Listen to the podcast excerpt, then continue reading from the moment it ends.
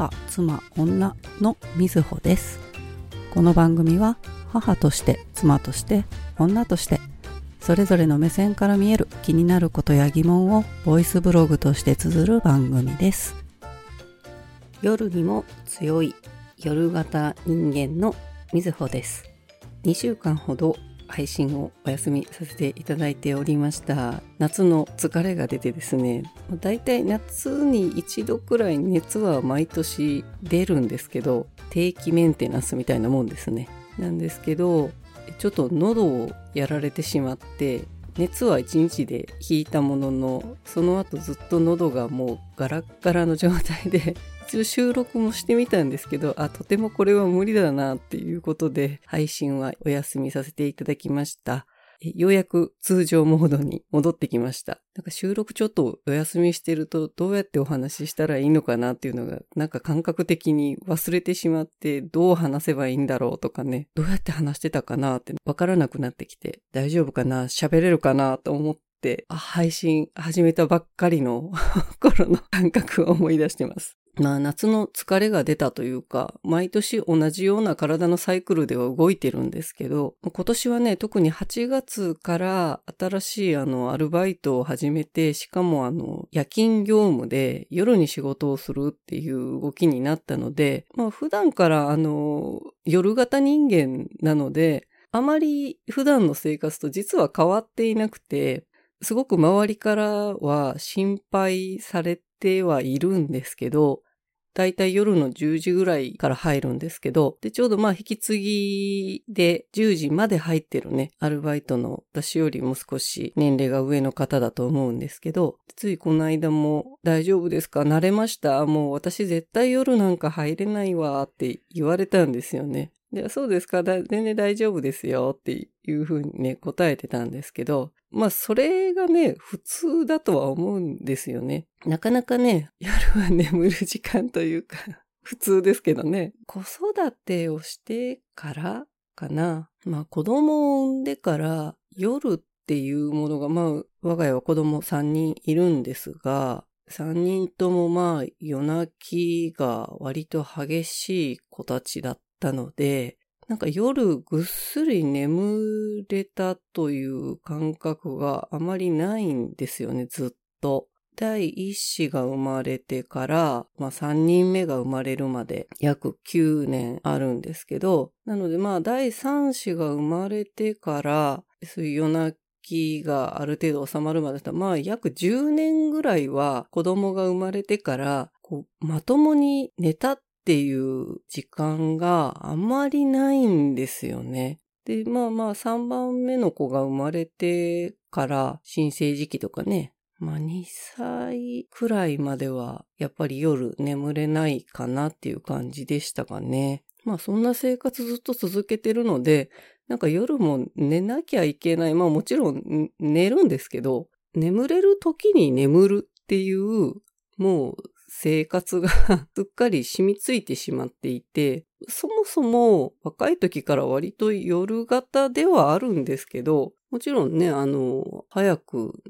眠れる時は眠りますけど、何かこう集中してやりたいとかいう時に夜にやることが多かったので、まあそのせいもあるのかなとは思いますけどね。まああとは体質の問題もあるのかなと思います。なので、あんまり周りに心配されるほど気分的にね、無理しては何もやっていなくって、まあ、普通にね、夜眠るものですって思って生活をされている人から見ると、すごくこう、そういう生活サイクルに違和感はあるだろうなとは思います。ちょっと考えられないだろうなと思うんですけどね。自分のね、作家活動を再開し始めてからはもう特に夜にしかずっとまあ子育てしながらだったんで、夜中しか作業ができなかったんで、まあその間も結局はずっと子供たちが寝静まってから、やっと自分のこう、創作する時間ができて、明け方まで制作したりして、でまあ日中は日中で、まあ子供たちのね、こういろいろやりつつ、隙間を見て眠り っていう生活をずっとしてきたので、まあ慣れてるといえば慣れてるんですよね。なぜかそれでもなんとか生きてますっていうのがね、そんなにストレスになってないからだと思うんですけどね、実際体的にはどうなのかなっていうのはわからないですけどね、まあ、何よりもストレスにはなってないっていうのが一番重要かなと思います。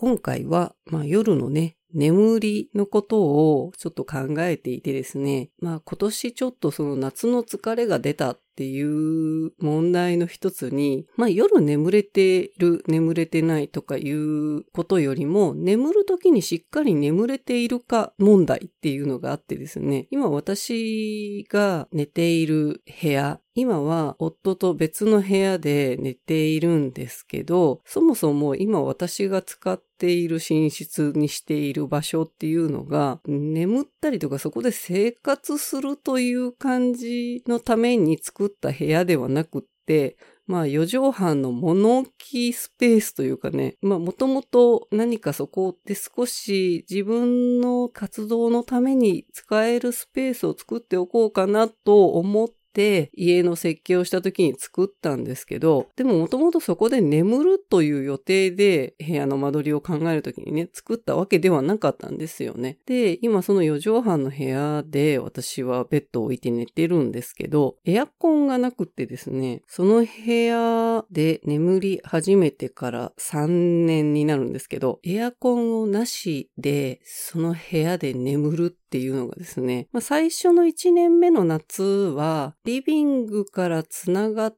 ている部屋でもあるので、リビングからちょっと扇風機で冷気をね、部屋の方へ送って、なんとか部屋の室温をね、下げるようにしていたんですけど、今年、そして去年の夏っていうのが、私が部屋の戸を閉めるようになったので、で、寝室にはエアコンがない。で、ま、窓はあるんですけど、こう小さい窓があるだけなので、そんなにこう窓全開にして寝たところで、暑いもんは暑いんですよね。で、何をどうやっても30度以下に室温が下がらないっていう中で、今年の夏はその夜勤を終えて帰ってきて、で、そこからその暑い部屋で もうひたすら扇風機だけで眠るという生活だったので、一度こう眠ると時間というよりは、その割と眠りの質が良い人みたいで、体の回復は早いみたいなんですよね。しっかり眠れさえすれば。眠りの深さですかね。で、ただ、それがあまりにも暑すぎて、回復しきれないあの、眠りが多分浅すぎて回復できてないっていう日がすごく多くって、で、まあ余計にこう疲れが出たっていうね、感じだったんですけど、まあ、とはいえ、そもそも今回どんなお話をしようかなと思ってたんですけど、夫婦が一緒に寝ることもう私の場合は、まあ3年前に別の部屋で寝始めたんですけど、実はその前、4年前と5年前は、実はその間2年間も 私はリビングのソファーで2年間寝てたんですよね。で、なぜその2年間リビングのソファーで寝ていたかっていうのが、まあそもそも自分のその創作活動をやり始めて、生活サイクルが、まあ今のようなね、その完全にこう夜動いてるっていう動きをしてたので、その寝室に出入りするのがもうバタバタするので、それをこう、私が気を使いながらとか、こう考えて動かないといけないのが、寝室に出入りするだけでもね、それがすごくもうストレスで、もうだったら寝室で寝なくてもいいかっていうふうに思ったんですよね。で、まあまあソファーでずっと、まあ、割と大きめのね、ソファーを置いているので、で、そこでなんだかんだ2年間ぐらい寝てたので、その夫婦で使っていた寝室で寝なくなって5年ぐらいになるんですけど、まあそもそも夫婦は一緒に寝なくてはいけないのかというか、同じ部屋で寝るのが良いのかどうかというね、問題があるんですけど、まあ多分ほとんどの人がそうじゃないかなと思うんですけど、一緒にこう暮らすってなった時に、まあ寝室一緒にしますよねっていうのはね、一般的な考えかなとは思います。まあもちろんその結婚してから、まあ最初はね、マンションに住んでたので、マンションに住んでた時も、まあ別室にしようと思えばできなくはない間取りではあったんですけど、子供が生まれて、家がね、その戸建ての新しい家になって、その時に間取りを考える時も別室にしようっていう考えはなかったんですよね。で、世の中のご夫婦、ね、パートナーがいてっていう人でどれくらいその同じ部屋で寝ているのかというのがちょっと気になって、で、まあそもそもそういうことを考えるようになったきっかけが私は知人が7年前くらいにご自宅を新築されて、うん、その当時で多分40代後半ぐらいだったんじゃないかなと思うんですけど、で、間取りを考えるときに、もう絶対別室っていう風に思って、夫婦のね、寝室を分けて作ったっていう風に聞いて、えー、そうなの？っていう風に私はその時聞いてちょっと驚いたんですよね。あ、そちらのご夫婦はもう子供さんも、えー、もう成人されるかなぐらいだったので、もうね、あの手がかかるお子さんがいるわけではなかったし、まあそれでも40代後半になって、いや、もう別室ですよとていう話を聞いて、あ、そっか、別室でいいのかっていうふうに、ちょっと衝撃を受けたんですよね。なんか頭から、あ、別室がいいっていう発想を私は今まで持てなかったので、で、その時に、あ、そっか、それでもいいんだっていうふうに思えたんですよね。で、えー、ちょっと調べてみるとですね、結婚当初はほとんどの方が寝室をね、一緒にされてるっていう方が多いですけど、昔と違って夫婦共働きのお家も多いし、もう本当に結婚した当初から生活サイクルも夫婦で違う場合もありますよね。なので、結婚して、例えばまあ同じ家に住むってなった時に、最初からもう寝室は別っていう風にしてる、あの若いご夫婦もいらっしゃるようなんですけど、すごくこの年代差っていうのはかなり大きいみたいで、えー、なんかアンケートをね、取った結果、夫婦で一緒の部屋で寝ているか、でしかもその夫婦一緒の部屋で寝ている場合は、一つのベッドで寝ているか、別々のベッドで寝ているか、で、もしくは寝室は別々か、いずれかを選ぶっていうね、アンケートが載ってたんですけど、まあ、800人アンケート取ったら、まあそこそこわかりそうかなと思うんですけど、20歳から60歳未満、既婚男女に聞いたアンケート。えー、夫婦別室で寝ているっていうのが26.5%。寝室は同じだけど、ベッドを別にしているっていうのが36.8%。で、同じベッドで寝ているっていうのが36.8%っていう結果が出ているんですよね。えっと、まあ、おおよそ4組に1組ぐらいが別室で寝ているっていう風に取れるんですけど、え、そんなに別室で寝てるかなって思った人もいると思うんですけど、すごく年代でこれは変わってくるようで、面白いのが、その結婚の年数別の寝室事情っていうアンケートがあって、さっきのね、夫婦で寝室を別にしているか、もしくは同じ部屋でベッドを分けているか、ベッドを同じにして寝ているかっていうのを年代別で見る、えっと、結婚年数ですね。別で見ると、まあ、1年目はもうダントツ、えー、同一ベッドで寝ていますっていうのが多くて、えー、別室で寝ているっていうのは本当に少ないんですよね。5年目になると、ベッドを分けている、2台に分けたっていうのが、ベッドを同じにしていた数字よりも超えてくるんですよね。で、おそらく子供が生まれたりとか、えー、ライフスタイルのこれは変化かなと思うんですよね。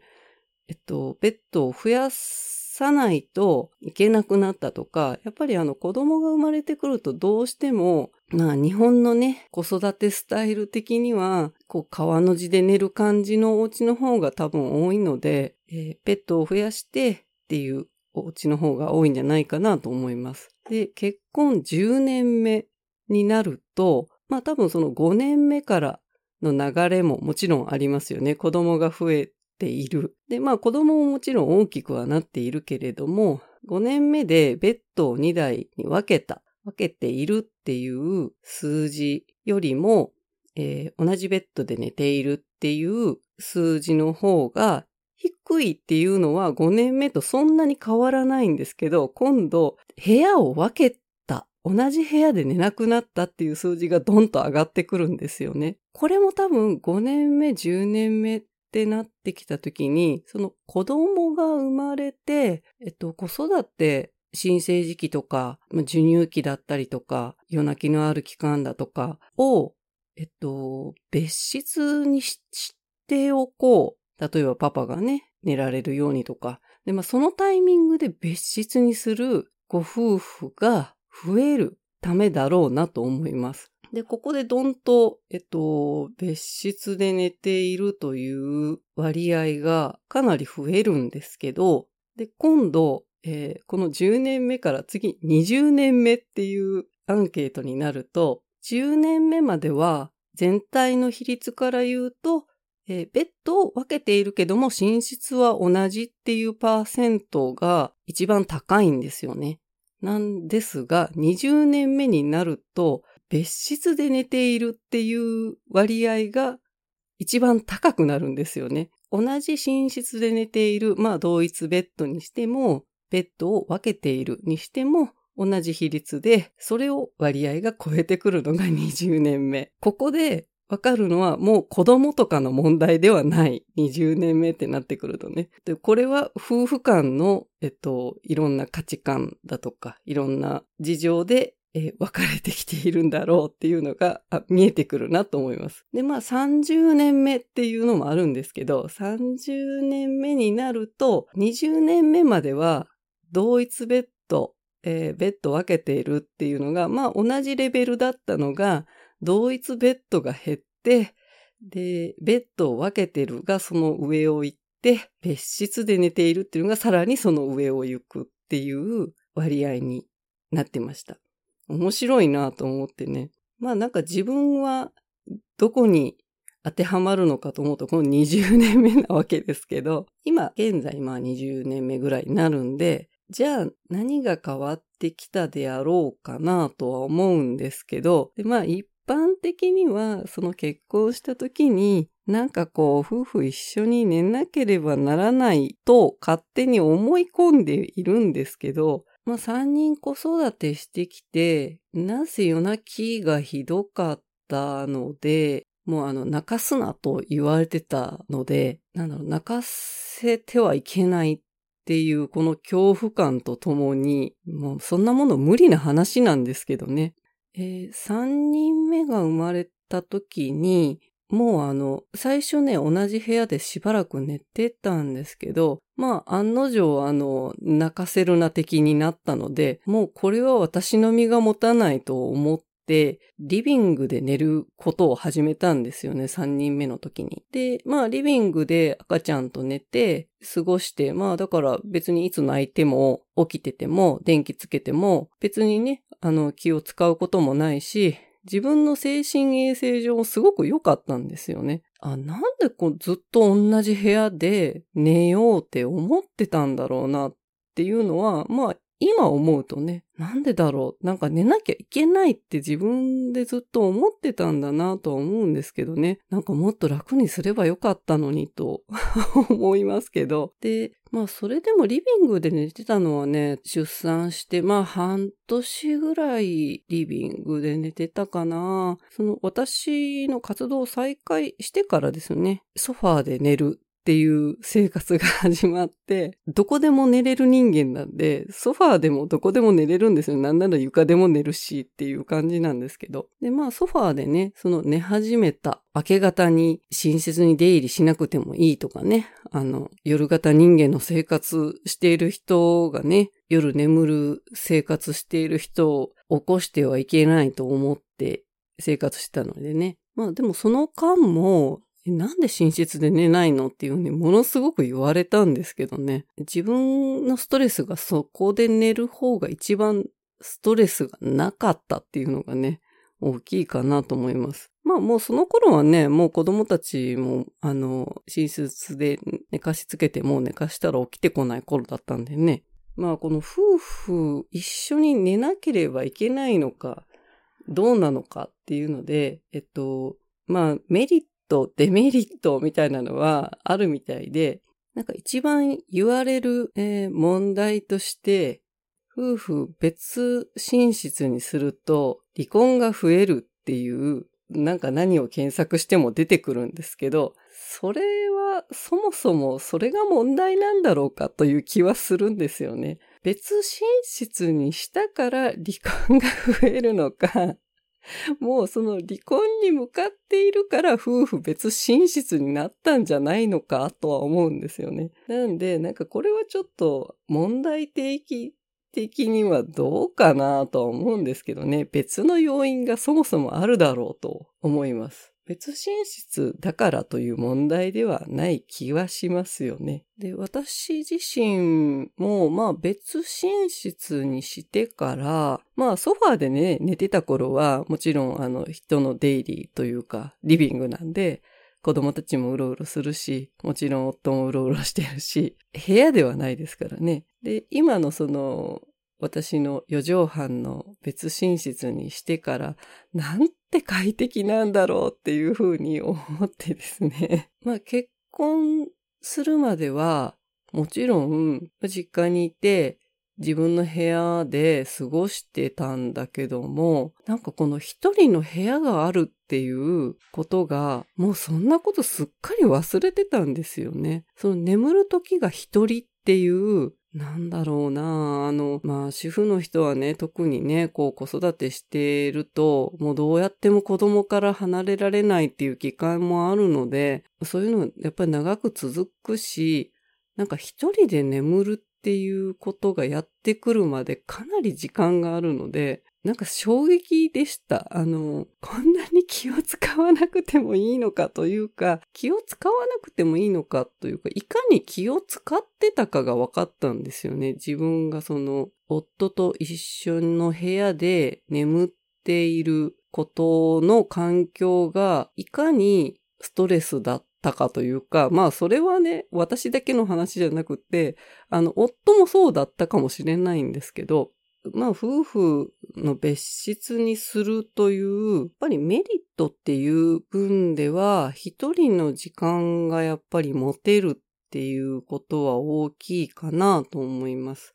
まあ、子供がいると、まあ、特にね、あの、なかなかこう、一人っていう状態になるのは、まあ夫婦それぞれの話ですけどね。別に妻だけの話ではなくて、夫もそうであろうとは思うし、まあ、あの、別室にできる環境がある場合とそうでない場合とね、生活環境でそれぞれ違うとは思うんですけどね。で一番大きいのは、部屋の温度の感じ方とかがやっぱり違うと、すごくこう眠る時ってストレスなんですよね。私はそもそもあの湿度にすごく弱いので、なるべくこうエアコンをかけて、こう快適な温度の状態の中で眠っておきたいんですが、夫はそのエアコンを例えばかけて眠り始めるときにエアコンをかけます。で、何時間かしたらタイマーで切れるようにしていて、もちろん切れてもそのまま眠っているんだけども、部屋は暑くなってきたりするので、目が覚めますよね、暑くなるとね。で、またそこでエアコンを入れるっていうことをされる人なんですけど、で、結局それ途中で目が覚めざるを得なくなる。暑いから。で私はあの、え、もう同じ一定温度でゆるくかけたままでいいんじゃないって思う方なんですけど、夫はこう、つけたり消したりが繰り返されるっていう感じなので、それぞれ、こう、心地よいというか、感じ方の違いも大きいと思うんですよね。で、まあ、それに私はずっと合わせてきていたんですけど、例えばその、寝室、眠る時の状態も真っ暗でないと眠れない人とか、少し明かりがないと眠れない人とか、みんなね、それぞれだと思うんですよね。まあ、私、割とどこでも何でも寝れる人ではあるんですけど、夫が、えー、まず真っ暗でないと眠れない人なんですよね。なので、えー、部屋の雨戸も全部閉めちゃうんですよね。カーテンだけじゃなくて、まあ、まあ、防犯の都合上というのもあるんですけどね。雨戸を閉めちゃうと、今度朝になった時に、朝になっても真っ暗なんですよね。夫は全然それで真っ暗のまま朝になって起きるのが平気なんですけど、私どちらかというと、朝は部屋が明るくなってきてほしい人なんですよね。だからあの完全に真っ暗にして寝ちゃうと、朝だよっていう この部屋が明るくなってきたな、朝だなっていう感覚がわからないので、で、そこも結構私、その朝っていうのがすごくストレスだったんですよね。まあ夜型人間してるのに朝気にすんのかよなんですけど。別室にして何が快適かって、だから一番それが自分の中ではね、すごく快適で、なんか明け方に寝たりしてるんですけどね、明け方に寝るんだけど、別に暗くないと眠れないとかいう人でもないんで、あ朝だな、なんかもう、あの、夜が明けてきたなって分かっても全然そっから眠れる人なんで、でただその部屋が明るくなってきたとか、あ、朝だなとか いうのが 感じられるようになっただけでも、すごくストレスがなくなりました。まあ部屋が暑いのはね、もうどうしようもないんですけど、エアコンをね、つけられる状態にはなってるんですけど、もったいないかなと思って、もうつけてないんですけど、なんだかんだ乗り切ってここ3年 経ってしまったので、もう夏も終わってしまったので、また乗り越えてしまったなと思ってね。で、まあ一番その夫婦間の別寝室にする年代が40代ぐらいからガッと比率が上がってくる要因の一つとして、まあ、やっぱり大きいのはそのなんか温度差あの、それぞれね、暑い寒いの感じ方まあ夏だけの話じゃないですよね。冬もそうだと思うんですよね。案外男の人でもすごく冷え性の人とかもいて、すごく部屋を暖かくしないと寝れないとか、逆にだから夏はエアコン入れてると寝られないとかいう男性の人も聞くので、みんなね、それぞれだなと思います。でやっぱりその、眠るとき心地よくないっていうのはすごくストレス、毎日のことだし、ストレスになってくる。で、その40代で別寝室にしようってなってくる大きな要因はやっぱりそういうとこも大きいかなと思ったりします。あの40代、まあ実際私の年代で40代後半になってきて、で、50代に突入していき、もうなんか更年期的症状が出てきた時に、もうあの、このホルモンバランスの乱高下というか、がすごいんで、もう男の人にはあんまり考えられない。まあ、あの、以前に、あの、生理の話なんかもしていますけど、そのホルモンバランスの状態で、その体の体温とか、もうまあ今もね、ちょっとそういう症状はあるんですけど、あの、ホットフラッシュって言って、もう突然、すっごい涼しい場所にいても、もう滝のような汗が出てきたりとか、なんだろう、体の中にすごい熱がこもってるような状態だとか、なんかそういうのがすごくあるんですよね。例えばその不眠になりがちだったりだとか、まあ、いろいろね、その更年期な年代になってくると、いろんな症状がいっぱい出てくる。もうそれだけで非常にストレスなのに、なんかその寝室が一緒であるがために、そのなんかストレスが倍増する場合が 多々起きるなとちょっと思っていて、なんか別だったら感じなくて良いストレスをまたそこで増やすことになるなら、まあ別でもいいんじゃないかなっていうふうには思います。お互いこう快適であるっていう状態が保てるんなら、それでいいんじゃないかなっていうふうには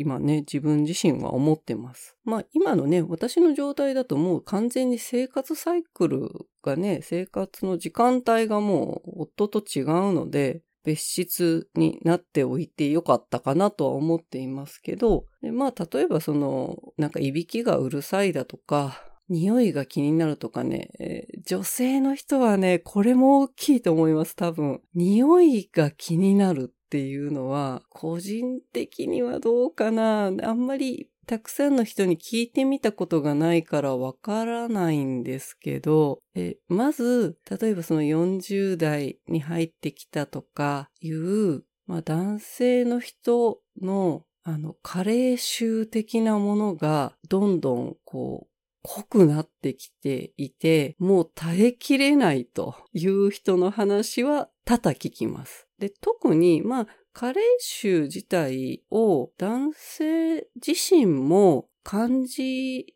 られてはいるとは思うんですけど、ただ、え例えば自分の加齢臭がきつく感じるなと本人が思っていたとしても、女性の人が感じるのはその何倍もと思っておいてもらった方がいいと思います。同じレベルでは感じてません。もっと高いです。女の人の方がその匂いっていうかその香り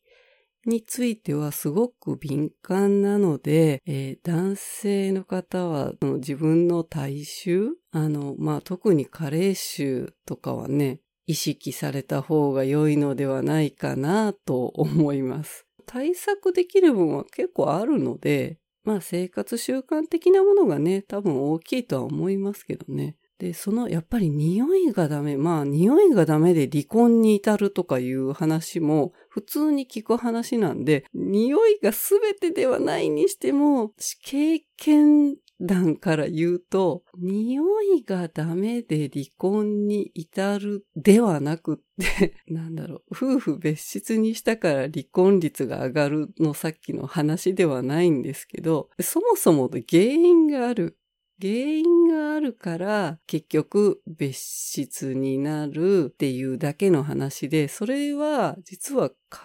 香りというかその大衆の問題も同じなんじゃないかなと思っていて、なんか人間のその匂いの、えっと、感じ方って自分が好意を抱いているかいないかってすごくえっと、匂いの感度というかね、感じ方がすごく変わるようなんですよね。例えば自分の、あの、好意を持ってる人に対しては、まあ、それも程度があるとはもちろん思いますけど、いい匂いっていう風に感じるようになってるみたいなんですよね。まあ、それはもう、あの、人間の本能だろうなとは思うんですけど、で、逆に自分があの嫌悪感を抱くような人に対しては、そういう匂いに対してもすごく嫌悪感を抱くようになる。それが私のそのモラハラだっていうことを一番認識する事件があった直後、もう夫から発せられる匂いが激臭になったんですよね。いや、そんなに突然に人が発する匂いが突然変わることってあるだろうかって私はその時思ったんですけど、ま、もしかしたら、えっと、夫、いや、夫自身は多分ないな。なんかあの、本人のストレス状態とかそういうことで変わることも多少なくはないだろうと思うんですけど、まあ大きくは私の感じ方が変わったからだと思うんですよね。そのタイミングでもう明らかな匂いに対するこう感じ方の変化があって、同じ部屋にまずいられなくなったんですよね。そのぐらい、なんかきつい香りを発している。多分ね、なかなかそう、そこまでを経験したことがある人っていないんじゃないかなと、周りであんまり聞いたことがないんで、夫が車に乗った後、私が、えっと、車を使った時なんかに、まあ、車の中に夫の匂いが残ってるわけですけど、で、そんなことは前々から多々あることだったんですけど、それがもう激臭になってたんですよね。そんなことある？って思ったんですけど、やっぱりその人間の本能的に、こいつはやばいぞって感じると、近づいてはいけないっていう、なんか防衛反応だと思うんですけど、何か防御策として、その匂いをいつも以上に多分なんか感知するように脳ってできてるのかなとちょっと思いました。だからそれまでも多分同じ匂いはしてたはずなんですよね。同じ匂いがしていたはずなのに、突然、突然ですよ、本当に。えっ、と、そんなことあるって思うぐらいなんでね。で、まあ、それくらい女性の人の匂いに対する反応というか、男性よりも何倍も感じやすいっていうのはおそらく確かなので、まあご夫婦ね、一緒に、一緒の寝室にされてる方でも、そうでない方でも、若い時はね、なんか結婚して間がないとか、あの、新婚の頃とか、なんかそういう時期だと多分脳が麻痺してるんだろうなと思うんですけど。あの、そういうの多分気にならないんだと思うんですよね。ただ、今の私の年代、40代とか、もう更年期入ってきましたっていう世代とか、50代とかになってきても、もう、そのなんか自分の心地よいものを犯してくるもの にもう耐えきれなくなってくるんですよね。まあ、それはお互い様っていう部分ももちろんあるんだけども、温度の感じ方、もそうだし、その匂いの感じ方っていうのも、それぞれの部分があって、で、なお女性の人はおそらく、あの、妊娠時期と同じかなってちょっと思ったりします。あの、匂いにすごく敏感になる。で、その更年期の間もすごくあの、そういうのがはっきりしてくるんじゃないかなと思ってるので、夫の皆さん、あの、気をつけて、気をつけてというかね、やっぱり夫にはあの、臭くない人であってほしいと、世の妻は思ってると思うので、お気をつけいただければなと思います。あの、加齢臭ね、いろいろ調べていただいたらね、対策いろいろあるんですよ、実は。ね、案外あの、調べたりしない人の方が多いのかなとは思うんですけど、まあ食べ物もかなりね、影響するので、食べるものからかなという部分は大いにありますけどね。で、まあ、今までと変わりない生活をしていたとしても、女性の方の変化でそういうふうに感じることもあるっていうことは知っておいてもらってもいいかもしれないですね。でなんか別々の部屋にする、そのデメリットってあるだろうかと思ったんですけど、その調べてると、えっと、パートナーの異変に気がつきにくいっていうことが書いてあって、あ、それは確かにあるかもなっていうふうに思いました。まあ若い頃とかはね、あんまり意識しないかもしれないですけど、まあなんかそこそこの年齢になってくると、なんかそのいびきの状態だとか、なんか病気が疑われるのではないかとかね、部屋からね、深夜にこうトイレに出て行ったなあ、だけど戻ってこないなとかね。で、なんかそういうこうちょっとした変化も同じ部屋に寝てるから気がつくこともあるだろうし、別々の部屋で寝てたから気づかなかったということは、まああり得るなとは思います。まあパートナーのその体の異変に気づきにくいっていうのは、まあそれは何を、どこをどうとってもね、まあ、タイミングの問題かなという気もするので、たまたまね、その同じ部屋だったから早く見つけられたということはあるかなとは思いますけどね。えー、あとなんかデメリットが書かれてるものを見ると、夫婦のコミュニケーションが減るっていうふうに書いてあったんですけど、えー、まあ夫婦のコミュニケーションがそもそも取れているというご夫婦だったら、同じ寝室だろうが、別の寝室だろうが、関係なくないかと思います。あの、同じ寝室で寝ているから、同じベッドで寝ているから、コミュニケーションが増える。増えるかな？増えるかな？なんか別にそこでコミュニケーション、そこでしか取らないわけじゃないし、そもそもコミュニケーション取れてる夫婦だったら、寝室以外でもコミュニケーション取ってるよね、と。だからそれは同じ部屋であってもなくてもあまり関係ないような気がするなと思います。まあなんか子供がいたりすると同じ寝室だとまあ、子供に聞かれたくない話であるとか、まあそういう話はしやすくなるのかなとは思いますけど、それくらいかな。なんか別室だとじゃあそれができないのかって言われると、いや別にコミュニケーション取れてる夫婦だったら、お互いどっちかの部屋行って話せばいいだけだし、関係なくないかなとは思いますね。デメリットで夫婦喧嘩をすると別室だと長引くっていうのがあったんですけど、長引くのかな？どうだろう？まあまあ顔を見る時間が長くなってきたらそうだな仲直りするきっかけは増えるのかな？とは思いますけどね。すっごく大喧嘩というか、もうお互い怒りが収まらないくらいの、例えば喧嘩をした時も、同じ寝室のベッドで寝なくちゃいけないってすごい地獄だなと思ったりします。なんかあの、そ、そんなあの、経験が私にはないのでわからないんですけど、あの、喧嘩に、これは多分ね、ちょっともうモラハラ、モラハラの状態だからというのもあるんですけどね、喧嘩にならないっていうかね、あの、そこまでの事態に陥ったことがないのでわからないんですけどね。あとなんだろう、スキンシップが減る。別寝室になるとスキンシップが減る。で、その結果またセックスレスになるっていうことがデメリットとしてなんか挙げられてるんですけど、そうかな。同じ別寝室でなくても、今のね、世の中のこの日本で言われるこのセックスレスの多さの数を見てると、そういう問題かなっていう気もしますよね。同じじゃあ、スキンシップ取れる状態、まあ、寝室が同じでね、だったら、なりづらいのかっつったら、いやー、それもまた違う気がするって思いますよね。まあ、それこそ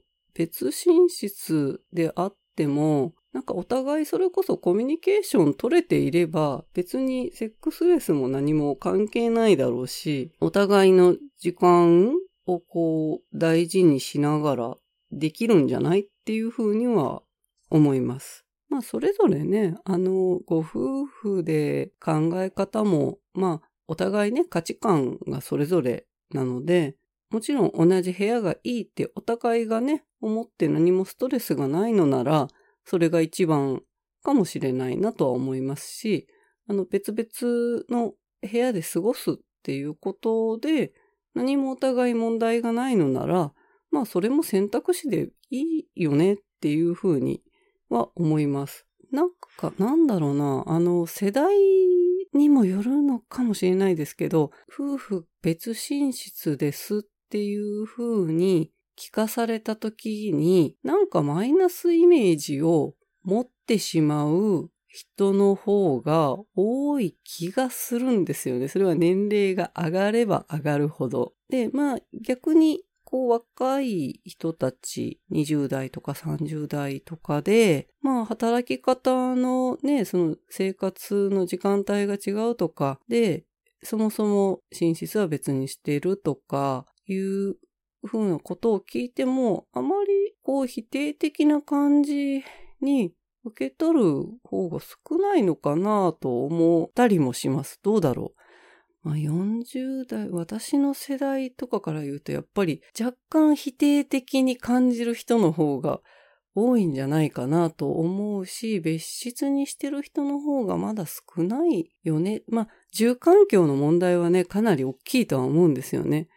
ただ、ちょっと子育てが離れてくると、部屋が空き出したりとかね、子供がね、自立していって部屋が空いたとかいう風になってくると思うんですよね。50代ぐらいに入ってくるとね。今ね、自分のお家の中で、もし部屋が開くとすれば、今ね、なんか物理的に別室は無理っていう住環境にある妻とか夫とかが一つ部屋が空きますってなった時、さあどうしますっていう風に考える余地ができたら、さあ皆さんどうしますかね？私は個人的にはあの別室も全然ありだなと思っているので、それはそれで新鮮でいいんじゃないかなっていう風な感覚もあります。ちょっと不思議なアンケートを見つけて、バツイチの男性に聞いたベッドは夫婦一緒、それとも別々っていうアンケートがあったんですけど、でもあんまり詳しい年代とかがわからないんですけど、なんか回答してる人の、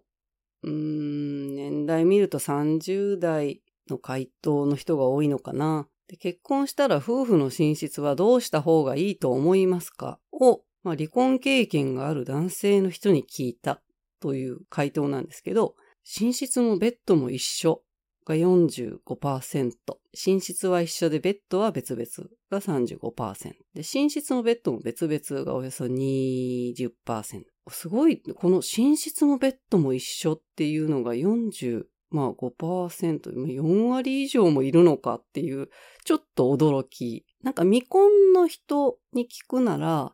なんとなくわからなくはない回答かなとは思うんですけど、離婚経験がある人に聞いた回答がこれなので、うーん、なんかあの、元妻とはどういう状態で寝室を使っていたのかがわからないけども、その寝室のベッドも一緒って答えている人たちの回答に、えー、寝室のベッドも別々にするなら結婚しなくてもいいと思うっていう回答が入ってて、へーって ちょっと思いました。なんだろう、この、あ、それでないなら結婚しなくてもいいと思うっていう発想になるのは、なんでだろうな。でまあ、あの、他の人の回答で、まあ、これは住環境的に寝る場所が他になかったら喧嘩しても一緒に寝るしかないから仲直りができるっていうふうにね、回答されてるんで、きっとこういう経験がある人なんだろうなと思います。で、あと、それが夫婦だと思うからって回答してる人がいて あ、夫婦だと同じ部屋で一緒に寝ないといけないって思ってる人なんだなっていうふうに、ちょっと取りますけどね。40%以上が寝室もベッドも一緒がいいっていうふうに答えている。まあ、このなんか回答から見ても夫婦であるなら寝室のベッドも一緒にすべきだと考える男性はとても多いようです。確かに喧嘩した時も一緒にいれば仲直りのきっかけをつかめそうですっていうふうに書いてるんですけど、寝室のベッドも一緒にすべきっていうふうに考えるって、いや、勝手にすべきにしないでってちょっと思うんですけどね。で、まあまあ、あの、女性に聞いてみたっていうアンケートがここにはないので、実際女性に聞いたらどうだろうなっていうのもちょっと気になるところではありますね。個人的には、まあ離婚経験者の人だから、まあきっとこのような期待には沿った生活ではなかったんだろうなって思いますけどね。あの、希望だっただろうと、これができていたわけでは多分ないんだろうなと思いますね。その元妻との関係の中ではきっとこれができなかったんだろうなっていうふうに。まあ、それはこうすべきっていうふうに思ってるからなのかな。どうだろう。それを別にするなら結婚しなくてもいいと思う。まあ、これも、うん、そうかな。結婚観という部分では、まあ、ある意味そうかなというふうにも思いますけどね。まあ、結婚というものが何かっていう話になってきてしまいますけどね。私が今40代になって、その別の部屋で寝るっていう風に、まあ最初はそのね、えー、2年間ぐらいソファーで寝てたんですけど、その自分の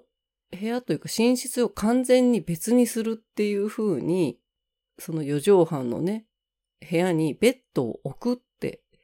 言った時に、なんでみたいな感じではね、言われたんですけど、まあでも、なんでじゃなくって、お互いが、なんだろう、お互いの暮らし方というか、あの、心地よくいられる。まあ、お互いその同じ部屋でそれが保たれるなら、それでいいと思うし、お互いがね、それがストレスになってくるんだったら、まあ、お互いのことを、まあ、尊重して別寝室にするのも一つなんじゃないかなと。なんかあの、夫婦だからずっと同じ寝室で居続けなければならないという、まあ私もその固定観念がずっとあったので、なんだそんなものいらないなっていうふうに もっと早くに気づけばよかったなとは思いますけどね。あ、別でもいいんだって思って楽になれるんだったら、それでいいんじゃないかなっていうふうに思います。まあなんかずっと、まあ長くね、えっと、夫婦で一緒にいて、お互いこう、片方だけがストレスを感じているっていう状態でないっていうことが重要なのかなと。まあそれは年々、えっと、年齢がね、上がってくるにつれ、そういうふうに思うようにはなってきてるので、お互いの生活をね、尊重するっていうことで、心地よい眠りを得られるようにお互い尊重しながら、いい睡眠環境を作っていけるといいのかなと思います。今回も最後までお聴きくださりありがとうございます。母、妻、女では番組への感想をお待ちしております。我が家は夫婦別室ですよとか夫婦同室で寝ていますよとか皆様のね、そういうご感想もいただけたらなと思います。概要欄の方にあるお便りフォームから送っていただいても結構です。Spotify をお聞きの方は概要欄の方からもコメントを残していただくことができますので、そちらの方にコメントもぜひ残してください。えそして母、妻、女では X、えー、旧 Twitter ですね、を通じて、えー、番組の情報を発信しています、えー、こちらの方もぜひフォローしていただけたらとても嬉しいです。皆様からのお便りとっても励みになりますので、ぜひお便りフォーム、えー、Twitter へのコメントお待ちしております。それではご機嫌な1週間をお過ごしください。さようなら。